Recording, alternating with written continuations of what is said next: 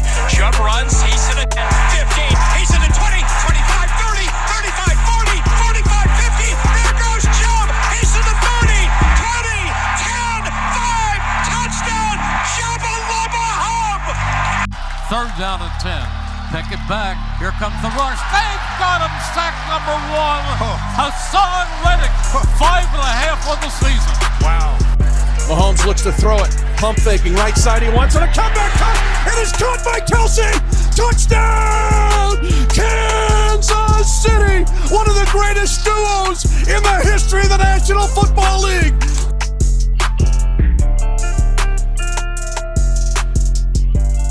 What's up, everybody? Welcome back into Canton Bound, episode 22. I just love how those numbers work out. 2 2, the double deuce. And as, I'll, as always, I'm joined by my buddy, my good partner, Adam, just freshly back from New York City, the Big Apple. How was Back- your trip, man? back from the Big Apple. It, it was a blast. Um, had a great time. I, I don't think, you know, go, going to visit actually is a lot of fun. Um, like I don't I don't know how sometimes people live in that environment. It's like it's just chaos and go go go all the time. I personally love it. I just don't know about living in it yet, but it was a blast. Um, got some content in and two two 22, Mike, the double deuce. That's Double deuce? hard to believe, man. Hard to believe. They just keep coming week after week, right? It's weird, too, that it's a double deuce. You just said it that way, right? Like, it just Mm-hmm. came out. Because I just saw a trailer for the remake of Roadhouse. Oh yeah. Oh wow. Yes, Jake I- Gyllenhaal will be will be uh starring Bro, I didn't even as know. That, Dalton. I didn't even know that was a thing. Let's go. Roadhouse. Roadhouse, such a good movie. Then I also think about the uh, the old Ron White joke for back in the blue collar comedy tour days. You know, the kind of bouncers who just think about bouncing, they, they- just think about, yep. go home and watch Roadhouse and beat off. That's Yeah. what I'm talking about. Here- so here it- deuce. Here it is, man. 2024 film. Let's go. Uh, comes out in March. I'm gonna have to check that out. Dude, Roadhouse brings up a lot of memories of the That a- childhood. that is. I was just gonna say that it's like it's kind of like going in a time machine. Just even thinking about it, you know. A little bit, a little bit.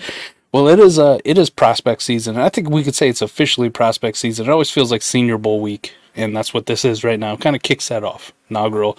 You know, I'm on uh I'm on the old X app today, just looking at like heights and weights and hand size, arm length measurement, and all this stuff. Like we have this fervor for it, but. Here's one of the things that's kind of come up in the last couple days, especially over on our Patreon and our Discord. Uh, you know, we had some long threads. Uh, I wasn't a part of them, but I'm just uh, sitting back and watching the conversations between patrons. Uh, stats, stats, and we could throw out stats for everything, Adam. But I really wanted to go through and just you and I have a discussion of like what we're looking for in stats, right? Because just right offhand, when I was looking at it, like people are throwing out some stats, and I'm like, that one doesn't matter to me. Don't care. I take zero stock in that stat. Ooh, that's a good one though. I really enjoy if uh, you know, X player has this stat at this position. Like that's one that I pay attention to. So I thought this would be a good one, especially for for people who just get constantly bombarded day and night with like, here, look at all these stats. Well, which ones like really matter to you? And we're not experts, but uh, you know, we do have our favorites, our go-tos.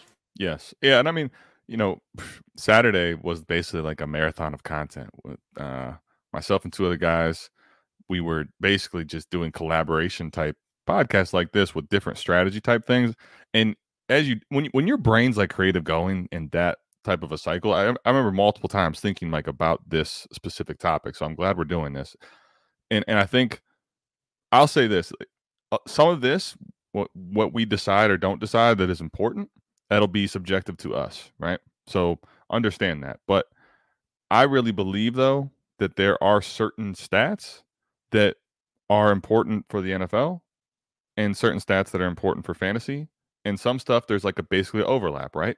If you imagine like three bubbles and you had the inner in between on the two where these are both relevant, but there are certain times which just because it's good for NFL football success does not mean that that stat means a damn for fantasy football. And I, I think actually kind of discussing and understanding those things or having at least that thought is very helpful when you're starting to look at really a being bombarded with numbers. There's so much statistics out there that you can consume, what matters and what doesn't. I think uh, let's start with the quarterbacks because not only do do fantasy managers, dynasty managers, uh, just about everybody. I mean, the NFL, for Christ's sakes, they struggle with evaluating quarterbacks. So, what makes a good NFL quarterback? What makes a flop? Like, how do you avoid them? But there are like a few stats that stand out to me that I really pay attention to. One of them, shout out uh, old school Jordan Backus hooked me up to with the uh, the college QBR not to be confused with quarterback rating, which uh, you and I have had discussions on live streams about Yep. quarterback rating. Uh, just in our opinion, especially my opinion, that's an old, antiquated, worthless stat. I don't really care about quarterback rating. QBR, on the other hand, is a more, uh, let's say, objective and subjective look at a quarterback and actually how they performed, game situation, similar to kind of like a PFF grade. Um, you know, where people are actually breaking down every play, you know, what the scenario was. But Right. Jordan Backus did hook us up with the fact that QBR is probably one of the most sticky, at least it has been in the past, um, for predicting future NFL success for quarterbacks. So that's one, like, right off the top of my head.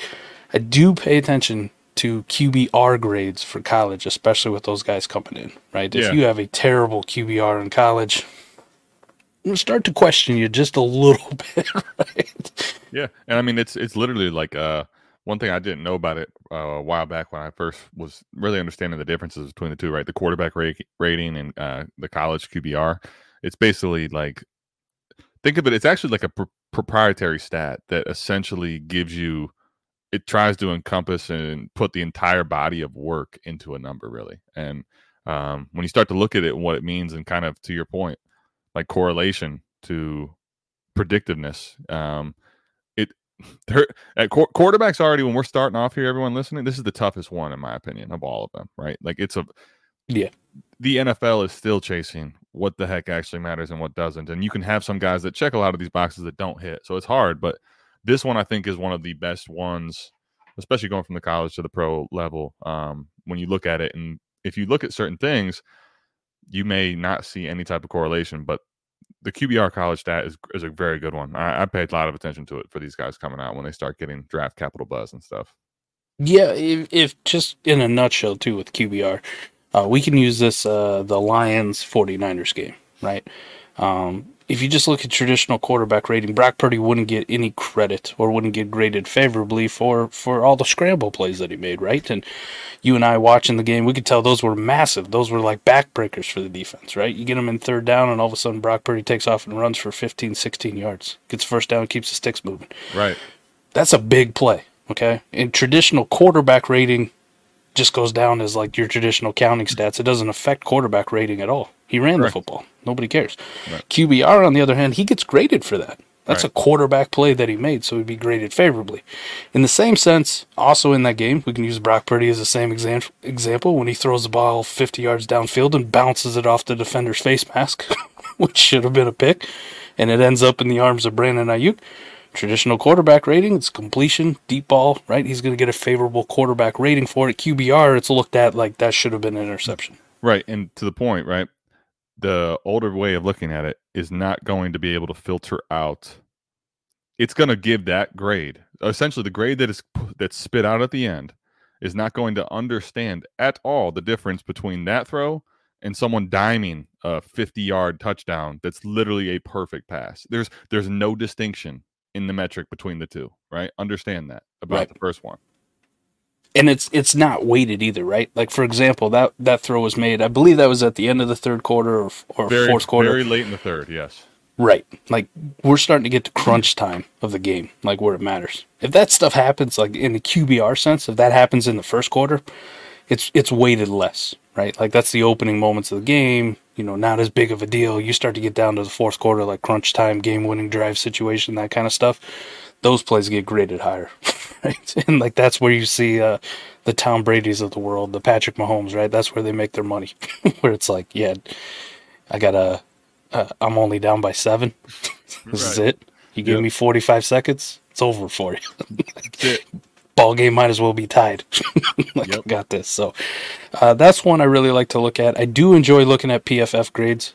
Um, I know some people will dunk on them or whatever, but I do enjoy looking at PFF grades, especially for passing. Kind of the same thing as QBR. But here's some stats, Adam, to me. Like I immediately go to, at least for quarterbacks. It doesn't matter if it's NFL, if it's college, whatever.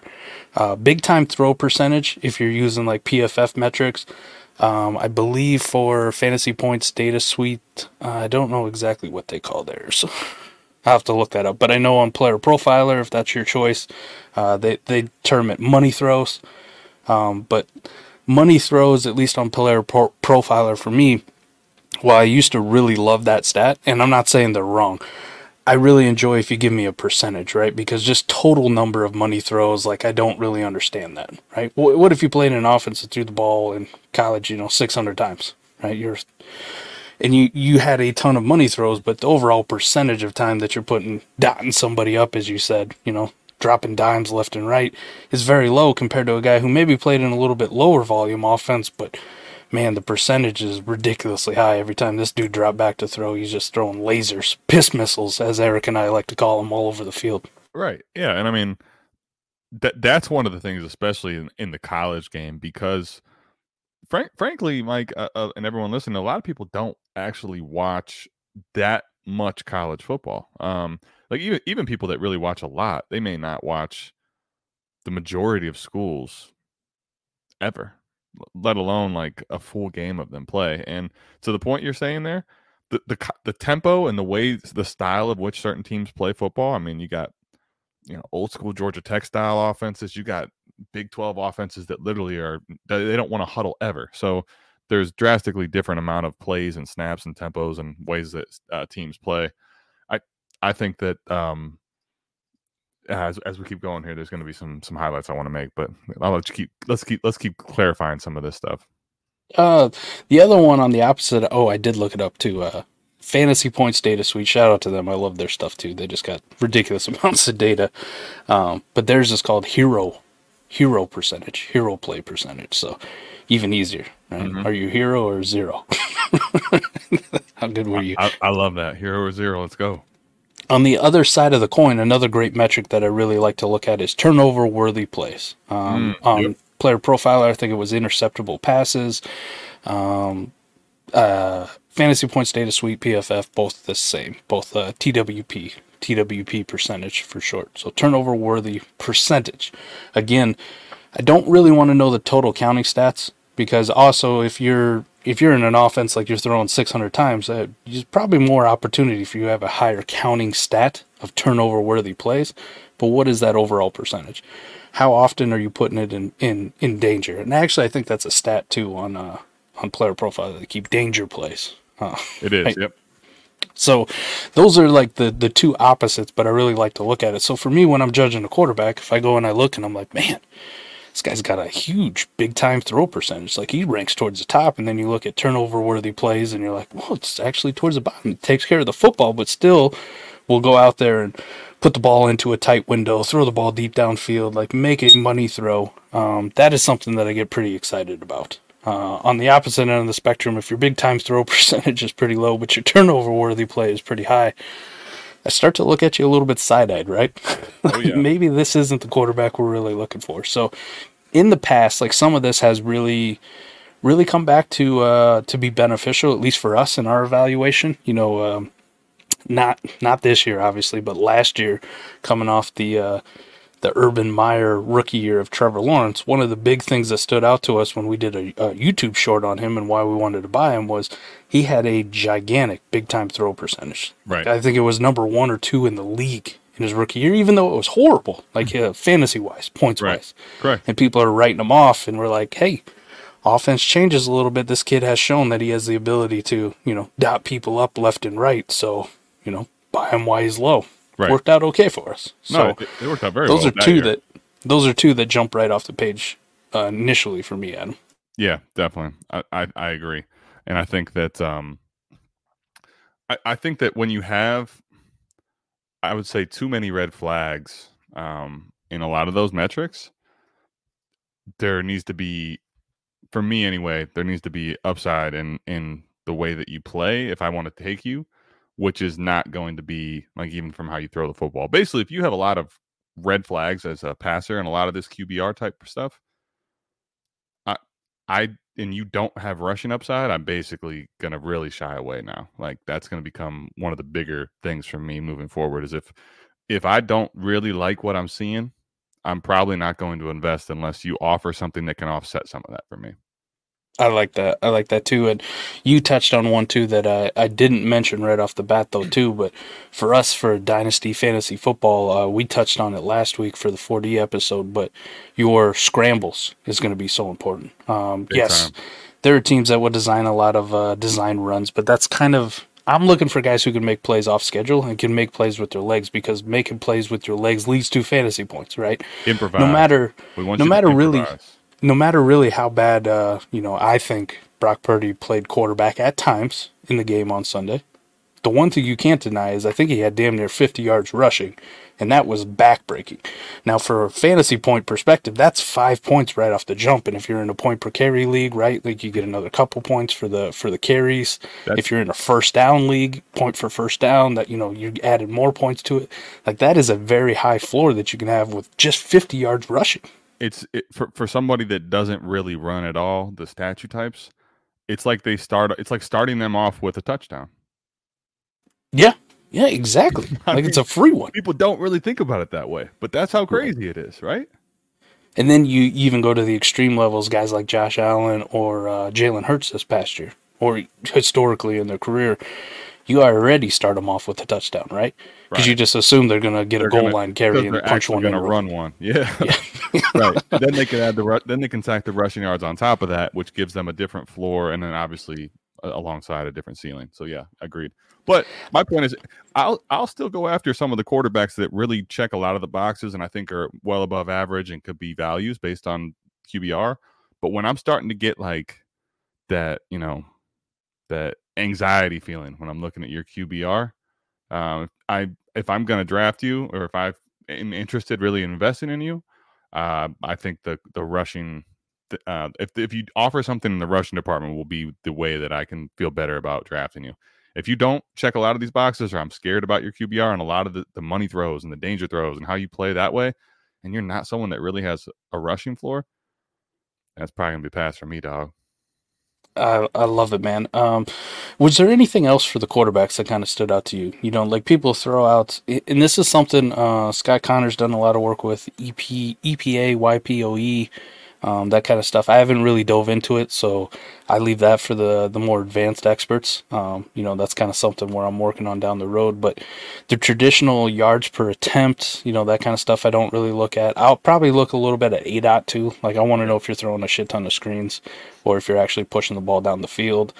Um, you know, time till sack, you know, time to throw, like those are ones that kind of factor in a little bit, but the big ones were the ones I listed off. Any any other like big ones that stand out to you that you kind of look at for evaluating quarterbacks in the NFL or college? I, would say no because I mean we we we already touched on I think pretty much everything at least that I can think of off the top of my head right now. I, I just wanted to put one that isn't necessarily a stat uh, as like a uh, culminating the the the stats we're talking about and kind of putting it in an uh, NFL and fantasy perspective, like I was talking about at the beginning. Like l- using Patrick Mahomes as an example, almost the gold standard, right? If you're a, a if you were going to build an NFL team, there's un, un- undoubtedly everyone's taking Patrick Mahomes. There's not even a discussion, right? Right. When the game's on the line and when it's in the playoffs, you give 15 the ball, and everybody feels m- much better having that than whatever the other side offers. Almost guaranteed. He, he's proven it so often. And in the NFL side, I would absolutely agree, right? And he's going to make some money throws. He's the most talented passer, and he's also poised. He can scram. All that's great. But what do we see this year? Like th- I, this is not discounting Patrick Mahomes for the record, but just because he can do all that late in the game, that doesn't necessarily mean that eh, he's guaranteed to do that week in and week out for your fantasy teams. So, it the point that I'm making there is somebody that does not play very well and you don't feel great about going to win you a football game may actually have a higher weekly floor than someone that's passing the ball at a tremendous rate and would be the best NFL option. So this isn't to even say Patrick like use just Patrick Mahomes. There's other players. Joe Burrows come to mind. They they can play very well, right? They're great, great passers, and they they make money throws. They have had NFL success, but that isn't the only thing to think about with fantasy, and it's not the underlying thing. Just because that's the best person in the NFL to go win you a game at the end of the game does not mean that's the best person for you to have to win you fantasy football. It's just I think the way to look at stats is not shouldn't just be based on the NFL lens. And if you go down that road, you'll become way too tunnel visioned and miss out a lot of other important metrics. Right, right. We do have to remember that fantasy football is a game of a game, right? So there are going to be differences. What's good for fantasy ain't always good for the NFL, and what's good for the NFL sometimes ain't good for fantasy. So it's just the way things are, right? Right. Like, is Gabe Davis a good NFL wide receiver? Yeah. Blocks, has a big playability down the field. Is it good for a fantasy team? Debatable. I would say no. yeah, yeah, um, exactly. It's it's very much of the person's opinion. And weekly, you're going to have the people that are standing for him, really excited because he's coming off of a huge week, and then a lot of those other weeks when he's giving you absolutely nothing. See, we told you so. But the reality is, he's very boomer bust, and that's a, a good example in the wide receiver position. I just think, I just think it's kind of when we're talking about these stats to kind of form that in your head, right? Like making sure you're not just tunnel vision in that because people right now are very we're so reactionary today, man. And what's frustrating, it's like, see, Lamar can't win in the NFL. And I'm not even I'm not here to debate that. Okay. That's what you're seeing coming off the game yesterday. But even if that narrative was true, I'm not confirming that that's the case for the record. I still want him on all my fantasy teams because that that dude can play football and the way that he scores points in fantasy, I almost don't even care if if the narrative was true, and I which I don't believe it is for the record, but that they're not they don't always are they're not just always parallels. Some sometimes the the fantasy trends and what we should be looking for buck what the NFL really needs to win games and be successful there. I think that's probably been my biggest struggle, right? Um, at least with quarterbacks, like some of them, because there's guys that I absolutely fall in love with, and then you find out that they're actually not that great for NFL, but they've been decent enough for fantasy. But you also have to walk that fine line of if they're not that great for the NFL, that also means that their job is in jeopardy. the job security. year. And Yeah. th- that that part is very very hard. I mean, for for me, that was one of the main reasons I was out on Jordan Love. I hadn't seen him play. He couldn't even after drafting him. They basically like said, "We we're sorry, Aaron. We want you to stay." So I didn't bake in with all of his you know weapons. I, I was very out on him, but then he proved to be a good fantasy asset. I was still worried that he wasn't winning games, and then once he started winning games, look at the seismic rise. And you know, so I I guess for uh, as we transition here, I just because I'm sitting here telling you that doesn't mean I don't miss on it too. It's very easy to sometimes get tunnel vision to not look at both things. And I think when you really are uh, objective and you try to remove your own player bias from this, you'll have the best results typically. Love it. Uh, let's move to the running backs. One that I, I like looking at a little bit more. Now, the one caveat I, I'm going to make with running backs and stats, and even the ones that I really put stock into, I also look at situation and opportunity, right? So, first, the biggest stat for me is going to be opportunity. What's your snap share? How many carries are you getting? Right? If you are a highly successful in a lot of the metrics that I really care about, but you're only playing 20% of the snaps, 30% of the snaps. You can't ever unseat the starter. The team doesn't trust you enough to give you the ball more than that. I start to question whether you're going to be viable for fantasy because at the running back position, a lot of what I base it on is just opportunity. It, it is just the ability to get carries and get on the field, right? And if you're, say what you will about Najee Harris, right? Like it was a rough year for him. Ended the year great, but it was a rough year for him for the most of the part. But if you're getting 55, 60% of the snaps, I don't care how explosive Jaylen Warren looks. Until he unseats you, you're the dude that I probably want to invest in because you have a higher floor. You have that that ability to, you know, I could put you in my lineup every single week and just get 10 points out of you out of the RB2 slot. Jaylen Warren may be a guy I put in there, and yeah, he may give me 15 or 20. He also may give me two. and that's not really what I'm looking for, especially at the running back position with how devalued it is. So, for me at least, first stat I look at opportunity, snap share, total number of carries, you know, how often you're on the field, and then uh, where do those carries come from? Right? If you're always getting pulled off the field on third down, you better be getting goal line work, right? If you're just a between the 20s, meaning that, you know, from our 20 yard line to uh, their 20 yard line, you're our guy. Unless it's third down, then we take you off the field. And once we get in the red zone, your ass is also off the field. I really start to question whether I want you on my fantasy team because when it's crunch time, the NFL team doesn't even want you on the field. So Yeah. uh, that's probably a big thing for me as far as stats go for running backs. I, I mean, and I think that's where um, currently the the new assessment for myself for you. This has probably been the biggest change. I, I'm not. Let me remove probably. This is the biggest change for Mike and myself since we started really diving into this, playing the game at um, you know a lot of levels. Uh, for the record, Mike, I had Koopa run some numbers this weekend, and do you know how many people are playing and on sleeper in over 20 dynasty best ball leagues? So that's what you and I both play, right? Over they're, they're in over 20. How many people over 20? Man, it's really caught in fire, man. I'm seeing people just begging for dynasty best ball startups left and right, and just average people that you know we don't have any interaction with. Now understand. Um, this is, now understand real quickly though. This is 20 leagues, one manager. Over 20. I'm gonna say 20 is a lot, a lot for the average person. I'm gonna go 700. Okay, if you did minus, if you did minus one, you'd be at 699, and then if you took a whole bunch off, you'd be at seven to six. So there's six people in on sleeper leagues playing in 20 different leagues. Only six, and two of them are in this room. That's what I'm. That's what I'm saying, right? We're I'm not saying, in the same room, but two of them are on this podcast. Right. There's. I, I said that one to Koopa because I know he's close, but he's not there. He's in like the teens or something.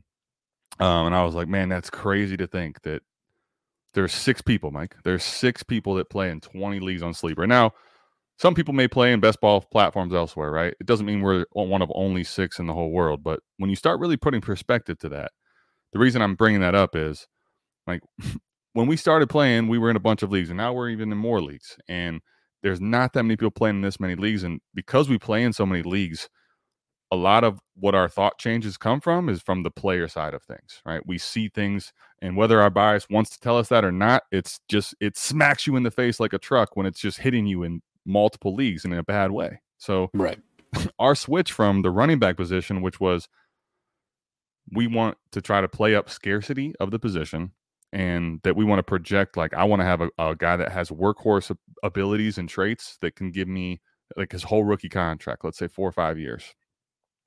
Chasing that was a really bad thing. One because weekly or uh, yearly you can't project workload. You can't project who's coming to be in what situation.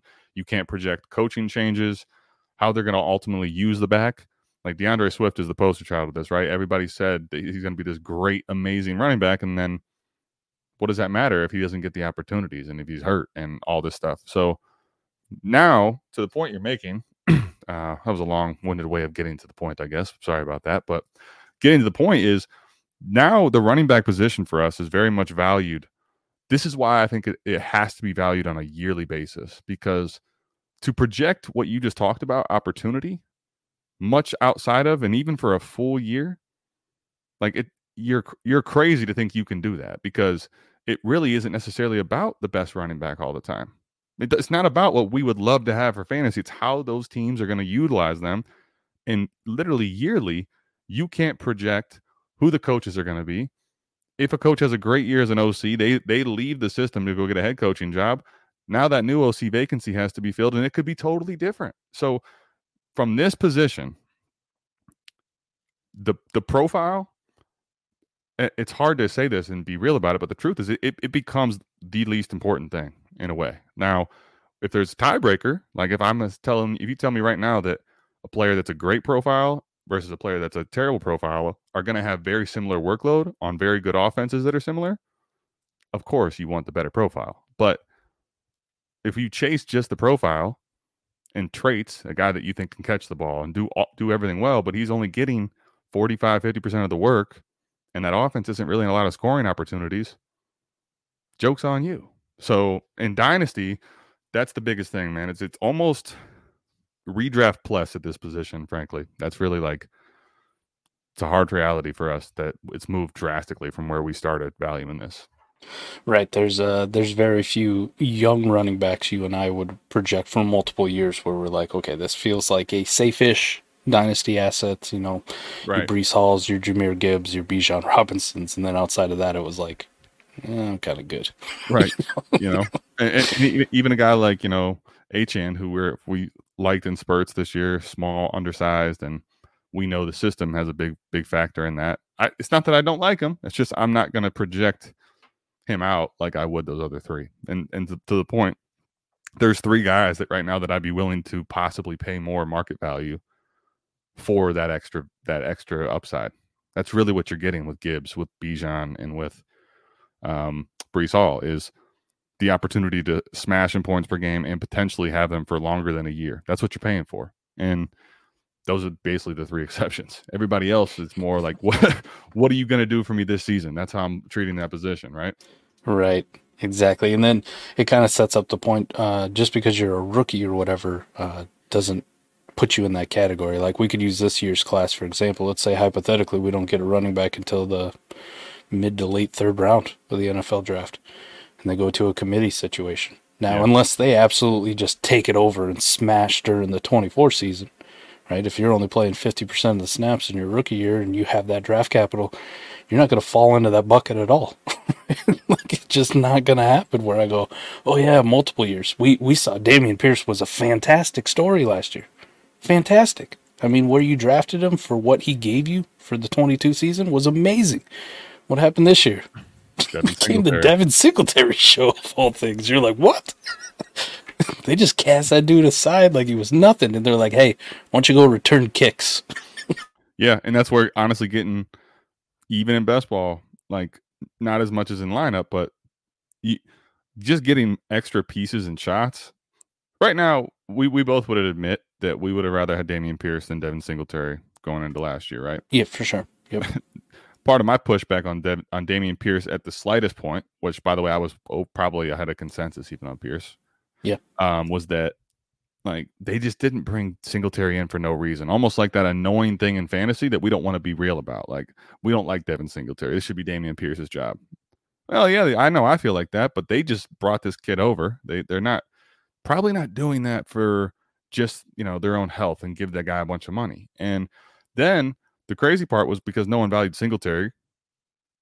We also didn't really understand how good this offense was going to be. No, nobody predicted this offense was going to be as efficient and good as it was with CJ Stroud and the weapons that it had. So when Singletary overtook Dameon Pierce, look at the type of role he had. I mean, he, he's giving you the role that you want anybody to have in in in the running back position in dynasty. So um that's where especially like valuing more on a yearly basis and then kind of getting strength in numbers. I hate to use that. That's the old Golden State thing first when they would play the Cavs a lot. Strength in numbers, but uh, Strength in numbers. strength in numbers at the bottom, right? Take take some of these cheap dart throw shots, Dameon Pierce or uh, you know Devin Singletary types, and guys like that that can get an opportunity. Ty Chandler had his, Zamir White had his this year. You never know; it's impossible to predict who's going to get hurt, who's going to get that opportunity. So, kind of having as many shots at getting it as possible. Uh, some some I would say secondary stats that I pay attention for running backs that kind of are important. Obviously, passing game work is going to be big, so how often you're on the field in third down, but that kind of goes with snap share. But you can throw targets and receptions and that kind of stuff in there. Um, if you're going to look at passing game numbers, when we get to the wide receivers and tight ends, you know, we'll kind of bring that up, like what counts. But for actual running backs, yards at yards after contact per attempt, right? Not just yards Yeah. after contact. I want to know yards after contact per attempt. Kind of similar to, you know, big time throw percentage, turnover worthy plays. The total number is really nice, but I really want to know how many times you got the football and then how many yards you got after you got contact. Because it kind of lends me to how, like, how much can these guys, like, churn out when the first guy hits them? How many more yards are they going to get? Like, what makes a really good running back? Isaiah Pacheco type, you know. Yeah, James Conner. James Conner was a monster yards after uh, yards after contact per attempt this Right. year. Not Um, going down on that first hit. No, no. Along with that, I want to know there's a there's elusive rating. Uh, Player Profiler has juke rate, like those those percentages, like those ratings. How how often can you make a guy miss? That's big for a running back. That's your entire job, ain't it? Right? You can find anybody just take a handoff and run up the middle for two yards and fall down. but I want to find that guy that's going to make some dude miss, right? So that coincides with it. Also, I want to know your explosive run rate not just your explosive number of runs, but how how often you were doing it. How often were you taking a carry more than 15 yards, right? And a lot of this kind of ties in. But when I look at all of this, Adam, too, a big thing that never really gets talked about is run blocking. Yes. Well, So how, however you want to grade it on PFF, uh, player profile, has run block rating, you can look at all that. But I want to know how good was that offense line, because there have been guys that we've seen in the past. Specifically, Elijah Mitchell comes to mind from a couple years ago. Now he got obviously replaced by Christian McCaffrey, which is going to kill anybody. but but that was one that I always looked side at. Had a great rookie year, found money. But when I looked at it, he had one of the best, one of the best run block ratings in the entire league, and one of the worst, like yards after contact, elusive rating, juke rate, however you wanted to look at it. So this guy was just literally getting stuff blocked up for him, take off, run, fall down. But if you're getting five, six yards of pop doing that, it looks great in the counting stats. It was great for fantasy football. But that's a situation when I'm projecting for the future. I'm like, if that offensive line takes a step back at all, goes down, this is a dude whose numbers are going to fail. Right. Conversely, on the opposite end of the spectrum, you may have a running back who has a terrible run blocking rating. Like, absolutely, the offensive line was trash. But you go look at, man, he did have a great explosive run rate. He did have a great juke rate. Yards after contact is really high. That's a guy where I look at, I go, if the offensive line improves, if they address it in free agency or the draft, this is a guy maybe I could buy in at a cheap discount because his counting stats looked horrible last year. So when I'm kind of evaluating running backs, that is a big piece that I'm looking at too. What the offensive line do? Was it a good system? Did it fit them? Were they blocking for him? Or was it horrible? Yeah, I mean, um, the you look. Uh, I, it's interesting for for me anyway. One of the most important of these was that uh, Mike, you had the at least it comes to mind like Cam Akers and the evaluation of him as a, a college prospect was playing for one of the worst offensive lines. Yeah, Um, Flo- now- that Florida State team was god awful. Terrible, right? So like if you just looked at the raw, raw raw metrics, you would be like, this guy was terrible in college, and not that he was uh, great, but you see that he did a lot with nothing in front of him. The guy was constantly getting in the backfield.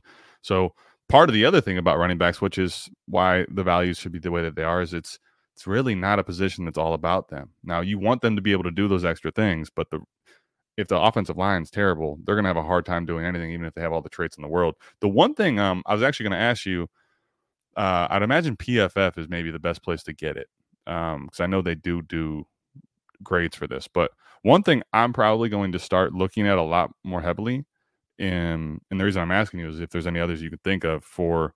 I want to know. You talk about the run block rating, but I want to know what they how they grade as a pass protector because that is the number one thing that people don't realize about what gives you really the opportunity to have a third down role.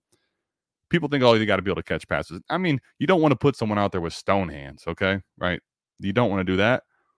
But the quickest way to not be a third down back is to not be able to pick up, you know, the blitz and you get put on your ass in front of everybody and the quarterback gets hit because you can't block. That right there is like, in my opinion, the number one thing that matters to be uh, the ability to have a third down role because if if you don't have that, it stops dead in the water right there. So, um, the one difference there is that sometimes it's a, it's the running back is not a willing pass uh, protector, right? And he can learn. You can learn that, but it, it's a good starting point for me to know. Are like, do you pick up the blitz or don't you? It is a, it is interesting. You're right. PFF does uh does keep track of that, and that is a fantastic one. Like some of the best in the league outside of fullbacks, right? the the few and the the proud, the fullbacks. The fullback baby. They, they always hold a special place in my heart. If if you guys have ever met me, I was you know I look like a fullback um, that just got fat and enjoyed Mountain Dew. But once upon a time, I was in good shape and a real fullback. I was a real boy. Um, but uh, Tyjae Spears stands out, highest among running backs uh, for 20% of 374 snaps. Uh, that that's the minimum threshold I set. Uh, Derrick Henry also very good at pass blocking. Saquon Barkley, Antonio Gibson, Tony Pollard, James Conner, Isaiah Pacheco. Like there's your list of uh, really really good pass blocking ratings. Some of the worst who were on the field a lot, surprisingly. Alvin Kamara, worst, worst. James Cook, Jaylen Warren, bad. The Jaylen Warren one is interesting to me. Um, Kamara, you know, the interesting part about Kamara is I um, it, it he's probably one of the few guys that Mike I can think of that not that I haven't seen him pick up good blocks, but I, I wonder so much with him, and this is where a lot of those catches came from and the way they're playing. It's almost like when that blitz comes, he just gets out of the way and you just dump it off to him and hope that he can make a screenplay happen as opposed Right. to so I wonder how much that plays into the grade or not. But um yeah, I I know that James Cook wasn't uh at least from what I was hearing wasn't necessarily the greatest uh like third down pass pet protector, but yeah, I, it's interesting that you said that Kamara was uh lower in, in the grade there. That's interesting. I wonder if you look if you can look year to year too and see if that's like a more of an anomaly this year, if he's actually a bad pass pro guy because he So- he would be an outlier if he's like a really bad pass protector. They had uh, 61 opportunities he had, right? Uh, for pass protection. Yep. Uh, he allowed no sacks, which is nice, but three quarterback hits, six hurries, and nine pressures Wow. were attributed to him. Uh, Jaylen Warren allowed two sacks, two quarterback hits, six hurries, and 10 pressures. hmm I mean, and, say what you want about Jaylen Warren, he's very shifty, great, but he's he's really not the biggest stature guy too. And sometimes if he's getting a getting to get a, a blit in a blitz package, right, he's get a huge lineman or linebacker on him. It's not going to be much he's going to be able to do.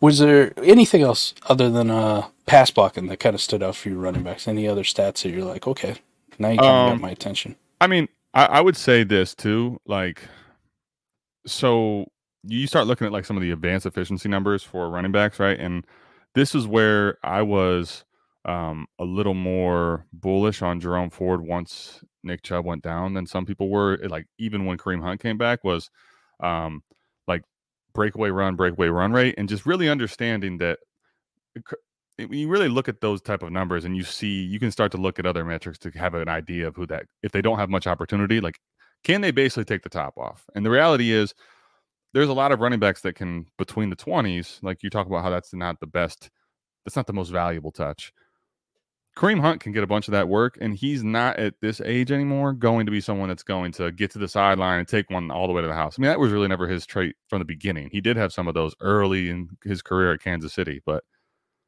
he's going to be, you know, an efficient runner, but he's when he's not going to run away from the whole field. Jerome Ford has that ability to take one play and make it that much more important. So, for example, like the, you're going to see, I'm sure Devon A. Kills that stat. And the reason I pay attention to that is if I'm in this position where I'm evaluating, obviously we want opportunity, right? That's the most important thing. But if I'm now saying I think you have opportunity and I'm looking for a tiebreaker for who can actually make this opportunity the most packed punch, right? Like breakaway run rate and uh breakaway runs, like how much you're able to do that. It basically shows you can take a uh, a a hole that's that's given to you and make a five yard run a touchdown. That is massive in fantasy football. I think that's one of the biggest things from the running back position to look at. I like that. All right, let's move on to tight ends and wide receivers. Now, tight ends, there's only like a handful of things that I actually care about different than wide receivers that don't apply. But in general, when I'm looking at them, I used to be pretty big on like slot percentage, how often they were used in the slot, right? Yeah. Um, Mhm. he, I can summarize this though. My change has been, you know, pretty much since Justin Jefferson entered the league. I don't really care if you played in the slot a lot in college. Doesn't really matter to me. What I do care though, if you have, let's say, a 90, 95% slot usage in college, what'd you do with the percentage that wasn't in the slot? Did you win outside at all? And if you showed any iota or ability to win outside, NFL is going to find a spot for you. Now, if you take like one of these, uh, no offense, he used to play at Iowa and I love the guy. But if you take one of these Charlie Jones types, right, where it's like all slot all the time and then couldn't win outside ever just because of the stature, didn't have the ability to separate, you know, wasn't running routes against linebackers or safeties, then I have con- some concerns, right? But uh, CeeDee Lamb, you know, that was a knock against him for the longest time. Like he's only really good in the slot. Who cares? Justin Scores fantasy points, don't it? Amon Ra scores fantasy points. Think about that. Justin Jefferson, there was a debate, believe it or not, and why he went in the late first round was well, he, maybe he just runs out of the slot really well. That's all he can do, right? Wild to think that. So I don't really care about the snaps from the slot, but similar to running backs, it, it's with any skill position. I do care about your snap percentages. Uh, tight ends specifically, we can talk about uh, one of our biggest fades this year was uh, Chig Okonkwo. Like I love the talent. I love some of the stuff I saw, but Adam, you pointed out early in the process uh, for evaluating for this year. Why is this dude only on the field 50% of the time? Right? And that'll kind of lead into a tight end specific one. Not the greatest blocker. And if you're not the greatest blocker, you're just kind of that big slot move tight end. Teams aren't going to put you on the field, which, listen, some guys can do it on very low efficiency, but those guys are unicorns. Like Yes. most people, we play a volume game, uh, similar to running backs. So if your tight end's only out there for half the game, half the offensive snaps, big red flag to me. Uh, good catch on you for that one too. So pretty uh, easily to fade Chig this year, get off of him, trade him while his value is high, and I think you and I are both like, "Ooh, thank God we got that done." Yeah. uh, the only thing that isn't, you know, what's crazy? Um, like what I've noticed, the more I've been, I still don't post a lot on there, but I've been trying to just be a little more aware of it and pay attention to it. And X is this toxic place a lot of times where it's like, it's not always this way, but it can be very toxic where people are just, they want to just give you negative criticism. So like, you know, you, you think about posts and I had a post which, uh, basically said to get off of a guy like Chig. And we, we had long conversations in certain AMAs that we had. Um, actually, when I was on vacation, and, and I remember specifically talking about it. A lot of those comments, like, "Oh, Chig's going to be the next it," and all that, and then then once you it actually you you prove everybody that that's the case. Like basically, what I'm trying to get at is when I miss, people are going to keep coming at me and telling me that I did terrible. But when when I get one right, those pe- those people go so quiet, and I can't go back at them and say, "Hey, where's your chig love at?" Like it's just a it's a one way street of you get to hear about what you did wrong, and then the stuff you get right, like nobody cares. Like, ah, that's it's that was last year, man. No one's talking about that anymore. Come on, they they hate to like they hold they they love to troll, but when you troll them back, like apparently we're held to a higher standard, I guess. very much so. Right. This is you know And for, if it's me, I don't care. I still troll. higher standard, my ass. you're supposed to just stand up on stage and you know take the food that's getting thrown at you, and then just sit up there. You know. Uh, a really good one, and you'll see uh, yards per route run is a very good stat to look at for wide receivers or tight ends. One of the biggest ones. Huge, huge, and you know your your who's who of good wide receivers are going to rank towards the top. right, Tyreek, Nico, Jefferson, Aiyuk, Puka, CeeDee Lamb, Amon-Ra, Waddle, AJ Brown, Deebo. Right, very good. Yeah. Well, I mean, and it's interesting because th- this, what makes it kind of hard at times is to the point you're talking about, like with snap percentages and where it's that one could be so big, right? The snap percentages basically said that like Chig wasn't being used like an every down tight end. Not, so on the tight end side, I really pay attention to that, and I do pay attention to it a lot on the receiver side. And I think it matters. Now, it's it's interesting because it brings up guys that Mike sometimes I'll end up being bullish on, and I still like I'm kind of I'm more aware now by paying attention to all these uh, metrics that if I miss, I- I'll know what I missed on, and maybe I'll pay more and more attention to it and start uh, prioritizing it more. But like a guy like Jayden Reed, who I love, he's a, he's one of the perfect examples of this at the receiver position. He was unbelievable on his opportunity basis. Like Jayden Reed was great this year when given opportunity. But you know what? He basically only played in the slot for the most part. Not saying he didn't play outside ever, but he was a slot receiver. He would never he would never command other people coming off the field unless there was a package with three or more receivers typically. And because of that, it's like, okay, if this guy is able to be put on the outside and succeed out there, the, the ceiling, who knows what it could be with his efficiency type numbers and how good he is and how much we like him as a prospect. But do can we confidently project that he's going to do that? I'd, I'd like to say yes, but I really can't.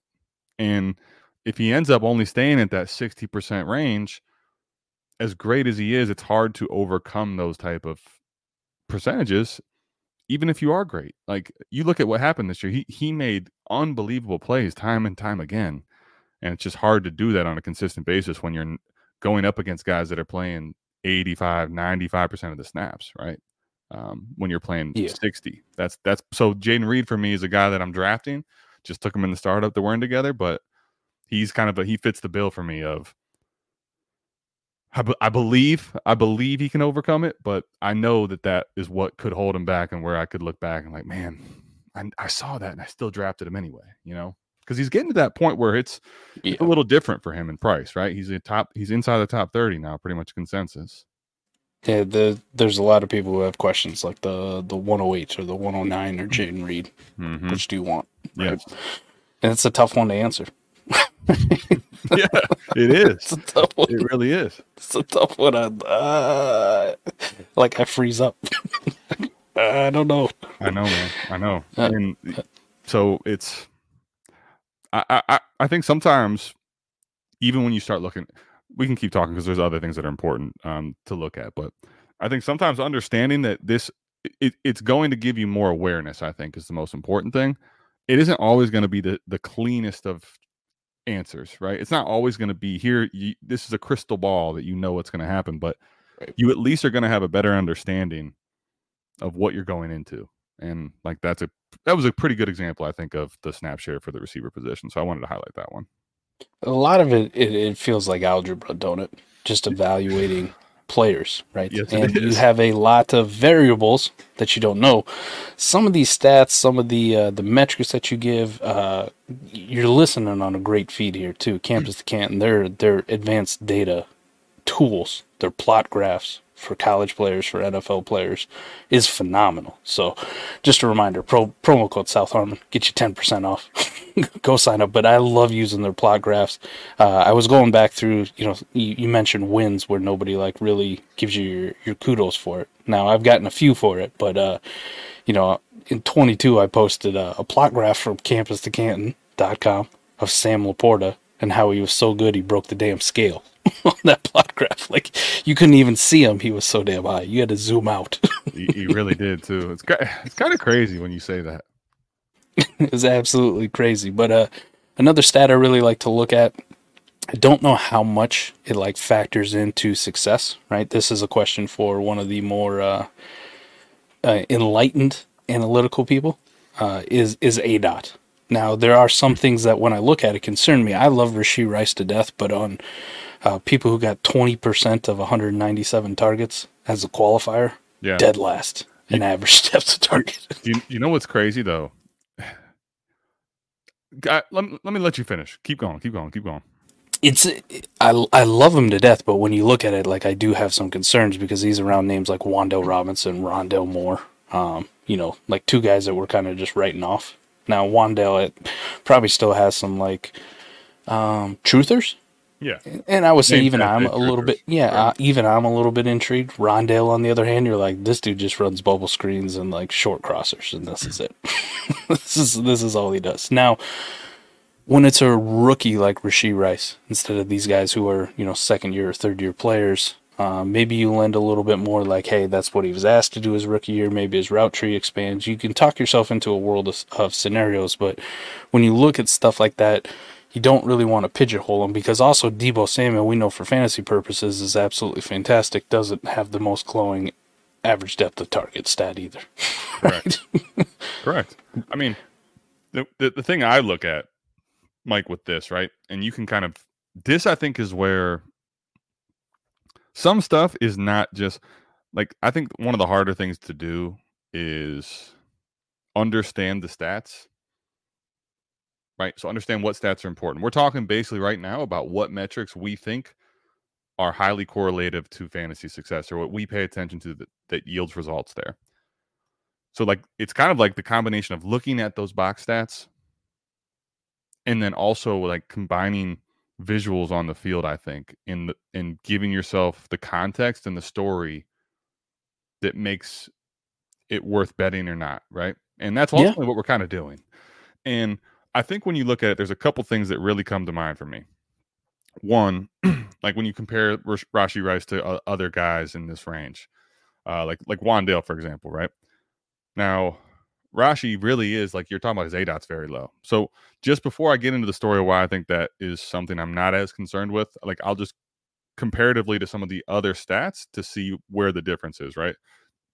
First of all, like he's drawing a lot of red zone targets. And when you have Travis Kelce on your team and you're still drawing a lot of red zone targets, that's something I pay a lot of attention to because that's like crazy. Yep.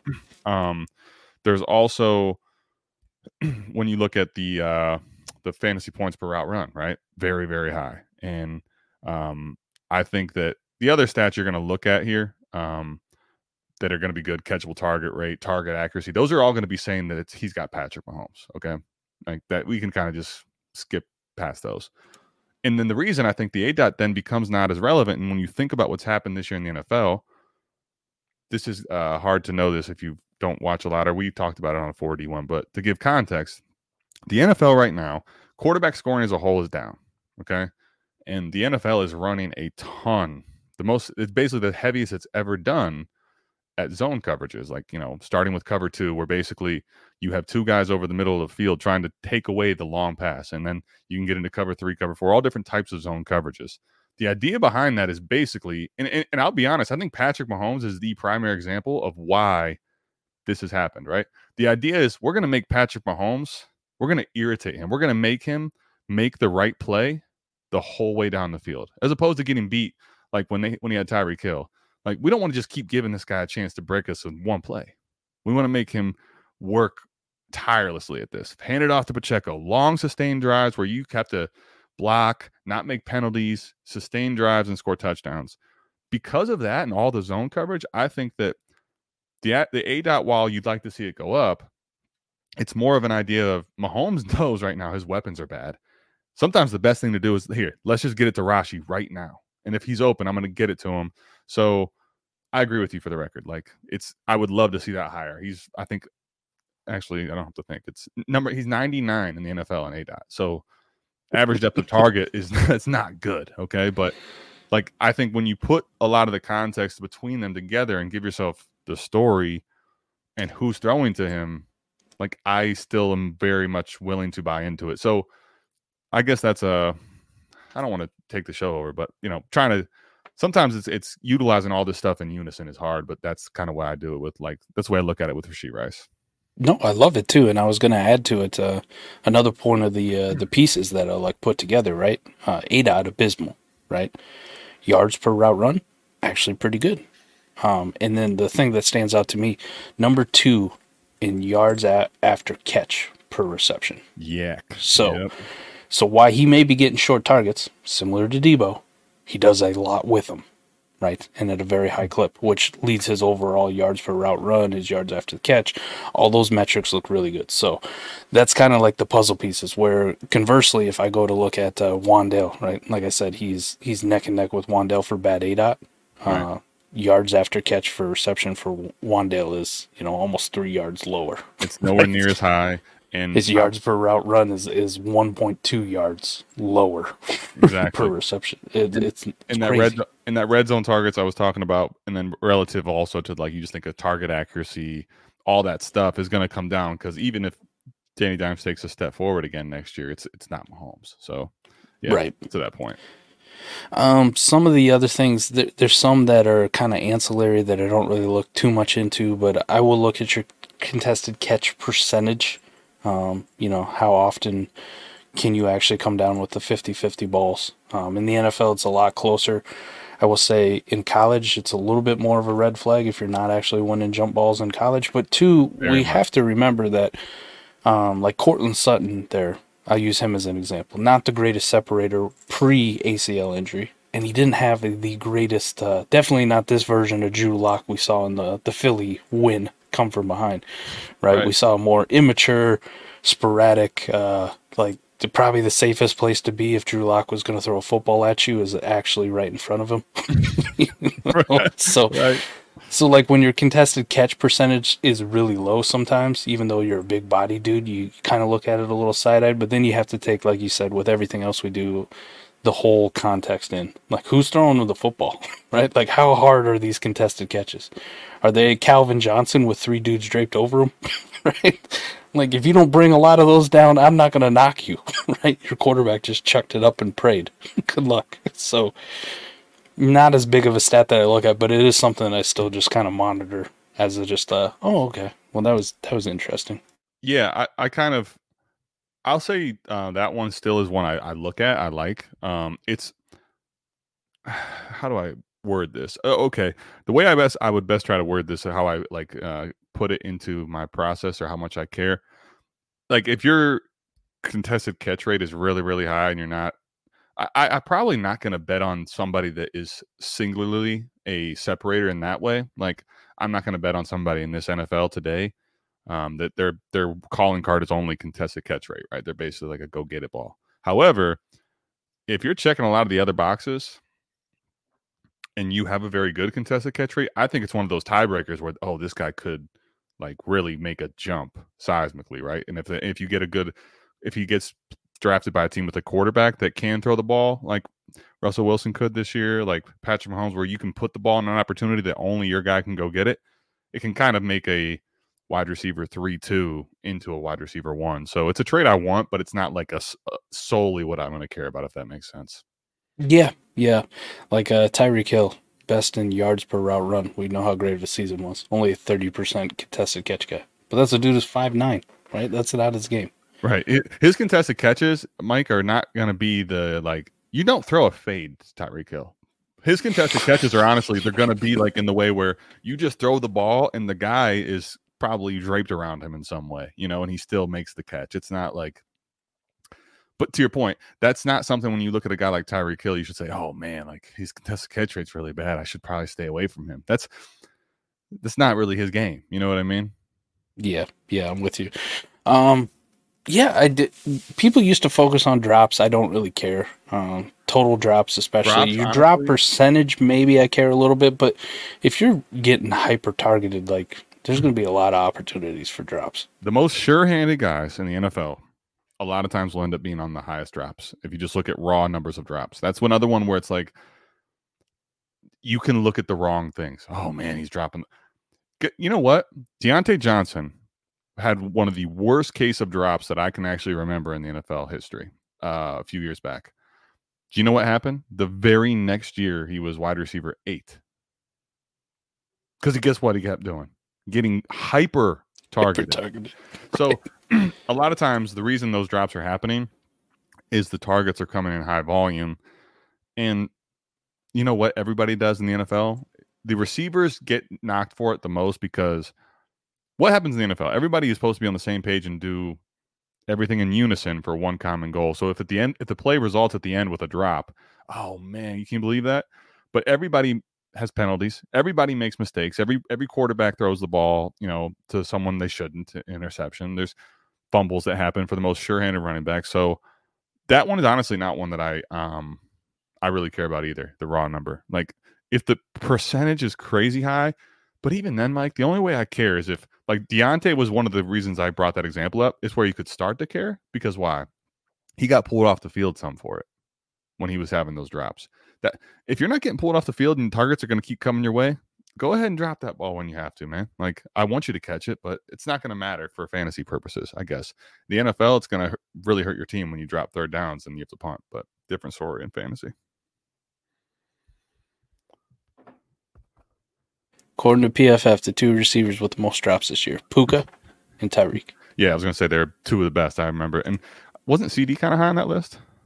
Uh, they didn't credit him with too many. Okay, maybe Actually, I'm- he's pretty far down here. May, all right, good. Maybe maybe he had a good one this year. I thought maybe it was two years ago, or uh, not Koopa. Gosh, um, Fizzle. If you're hearing this, cover your ears. All right, slander. Yeah, Davante Adams, JSN, Mike Evans, Stefon Diggs. Right, your next ones. By the way, Um, it- Davante Adams commonly said one of the best hand, pair of hands in football. It's right. they drop passes, man. They're human. As far as percentage goes, I mean, Puka was was hyper targeted, but still led the league in drop percentage, right percentage, at ten percent. Yeah, Right. Jaylen Waddle, Calvin Ridley, DK, Mike Evans, Adams, all pretty good at football. it's gonna happen. You so can I don't I don't you- put too much stock in it. you can think of for all those players catches they've made, which like signify to you, oh my gosh, like amazing hands and unbelievable co- concentration. But they're they're they're all human. I think that's all that that stat means. I don't. I really don't put too much stock into that stat. If you if you want to do your homework and show me areas where I'm wrong, please do. But this has been one I paid attention to over the years and found out it, at least for me, that doesn't mean that much. Yep. And then uh, for tight ends, like I said, uh, I touched on the ones. Your snap percentage is huge, just kind of like with uh, with all the other skill positions, but especially important, Adam. But to to correlate with it, what's your run block grade? What's your run block grade on PFF? Uh, you know, player profiler, whatever, whatever advanced data you want to use. Can you run block? Now, some of it, right? Uh, we saw this, and it's very rare. It's very rare. Like the the Zach Ertz, Dallas Goedert of five years ago, right? One of the biggest knocks I always had against Dallas Goedert was he was such a damn good run blocker. When there's another tight end who's just as equally good in the passing game, He's going out. Who- he's going out to run the route, and Dallas Goedert's going to be kept in blocking. Yeah, who who thinks ass is staying in to help with pass protection or run blocking? It's it's We- gonna be it's need- gonna be you. we need Dallas being the next to right or left tackle. Man, come on. Uh, but if you're a really good run blocker and you're uh, actually out there running routes, so uh, another stat to kind of look at for uh, for uh, tight ends, at least how I look at it, is route participation. So that's kind of going to be a telling one because there are guys who will play a ton of snaps, right? They might play 60, 70% of the t- snaps at tight end, but then you go and you look at the route participation isn't the highest, right? Ranks at the bottom half. It's because they're leaving them in chip, block, you know, one on one. I still, why you have premier pass rushers and you you you let them uh, be blocked one on one with your tight end is still beyond me. But hey, you know, NFL coach is going to do NFL things. so you're like, uh, why?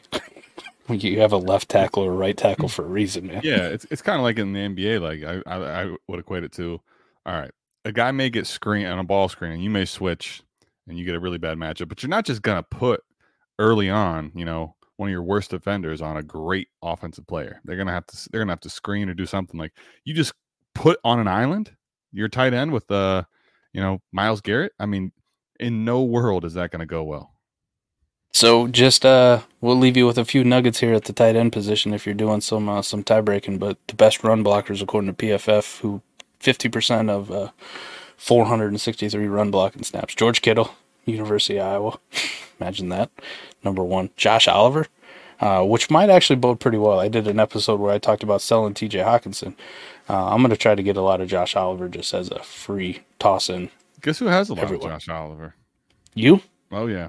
my he's man. one of those. He's one of those guys that I just was like holding on to for dear life, and like these best ball thirty five or bigger rosters. Uh, Dallas Goedert, of course, we mentioned him earlier. Trey McBride, very Yeah. very high. Well, and and, and I was actually going to say, um, oh, go ahead and finish the list, I'll, and I'll tell you the reason I think it's important. Uh, Dalton Schultz, Jake Ferguson, Dalton Kincaid, right? Mm-hmm. So those are your guys when you look at tight end. You know, if you want to do some differentiating, right? Those guys who rank really high in run blocking according to PFF, uh, you know, might want to boost them up or use it as a tiebreaker if you're going between a few different prospects. Yeah, and I mean to give you like the the, the background story to, in a nutshell to, think about this, right? The reason the tight end snap percentage is, is important is okay. If you're looking at a guy that is doing well in fantasy and the snap percentage is low, typically what that's going to mean is they're an athlete or they're they're they're they have traits and capabilities to make plays with the football. Okay.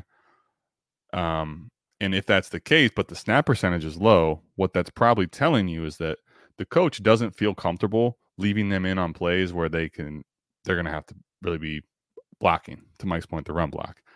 So if they don't feel comfortable in that, they're they're not going to want to put them in a bunch of situations where they have to pass protect or they have to run block, right? So you know what ends up happening there is the defense because right now the NFL this is the this is one of the perfect times to talk about this. The NFL has a 2 week break before the Super Bowl.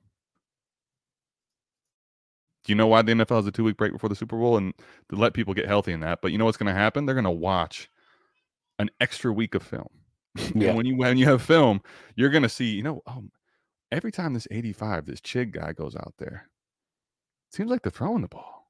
No, you start tip, you start tipping your hat, and coaches don't Yep. like to do that. And the reason that's important is then they're not going to be someone that can get to that. Now, when you start getting the Trey McBrides, you didn't mention his name, but I know he's a good run uh, run run blocker and pass blocker. And so Sam LaPorta, right? Like those guys, when you have the traits to be a very good tight end as far as athleticism and what we are looking for, and you can be on the field for the whole time, that those are the guys that can break fantasy. Kittle did it for years. Uh, Kelce was a good blocker.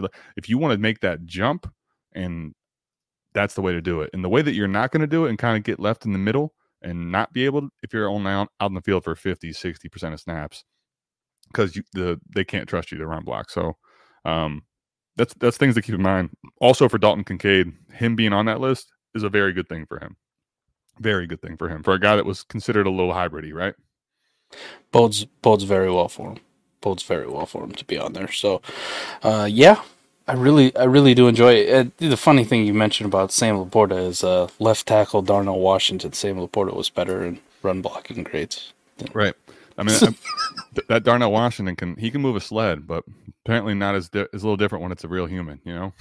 And we just build them differently here in Iowa. So, uh, uh, everybody get ready for 2025 and Luke Lachey. All right. There- there's a I'll let you know now.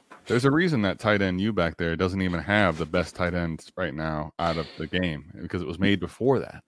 Not yet. We'll get that updated. We'll get that updated at some Oh point. yeah, don't worry. We'll to, we, I think we may have to take Noah Fant off of there, buddy. You know he had his chance.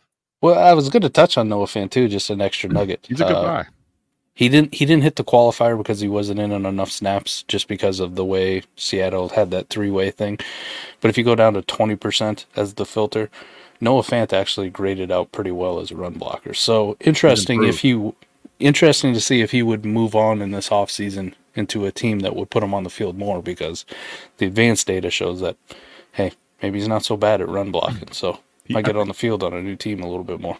he he kind of fits this this bill for me of um we got tired of him but could come back i'm not gonna i'm not gonna call my shot and say that it's going to happen but it could be the evan engram type david njoku type David where Njoku, we yep. lost the we lost the fervor and then holy crap he's back Look at him. He's back. look at him go Hey, just in a, a couple more years, you can do the same thing with Kyle Pitts, man. too soon mike too soon Oh, sorry. My bad. people don't want to hear that it's a terrible way Well, truth, appreciate every appreciate everybody tapping in. That was just a, quick uh, insight, I guess, on what we look at. And like I, like I said at the uh, the start, there are there are much better data people out there. Um, you know, there's a reason that we hired Dynasty Berry at South Harmon to do our data. There's a reason that Campus Canton has the best tools because really smart people do those. And uh, Adam and I, we, we know our lane, but just when I'm quick evaluating uh, just the uh, the crash course and what stats actually matter, that's what I'm looking at. That's the ones that I'm on. So at least if you you got into a, uh Discord argument with me and tried to hit me with uh you know yards per attempt for quarterback, there's a reason why I tell you I don't care. you keep that stat. It doesn't mean anything to me. Now if you hit me with a great one like, hey look, so and so is like got a great big time throw percentage and a really low turnover worthy play, I'm like, all right, uh, perk up. I'm interested to talk to me. talk ears to are me. wide ears are wide open Well, thank you everybody for tapping in. That'll do it for us. We'll see you back here, same time, same place next week for episode 23 of Canton Bound. We love y'all. Got this thing. Peace. peace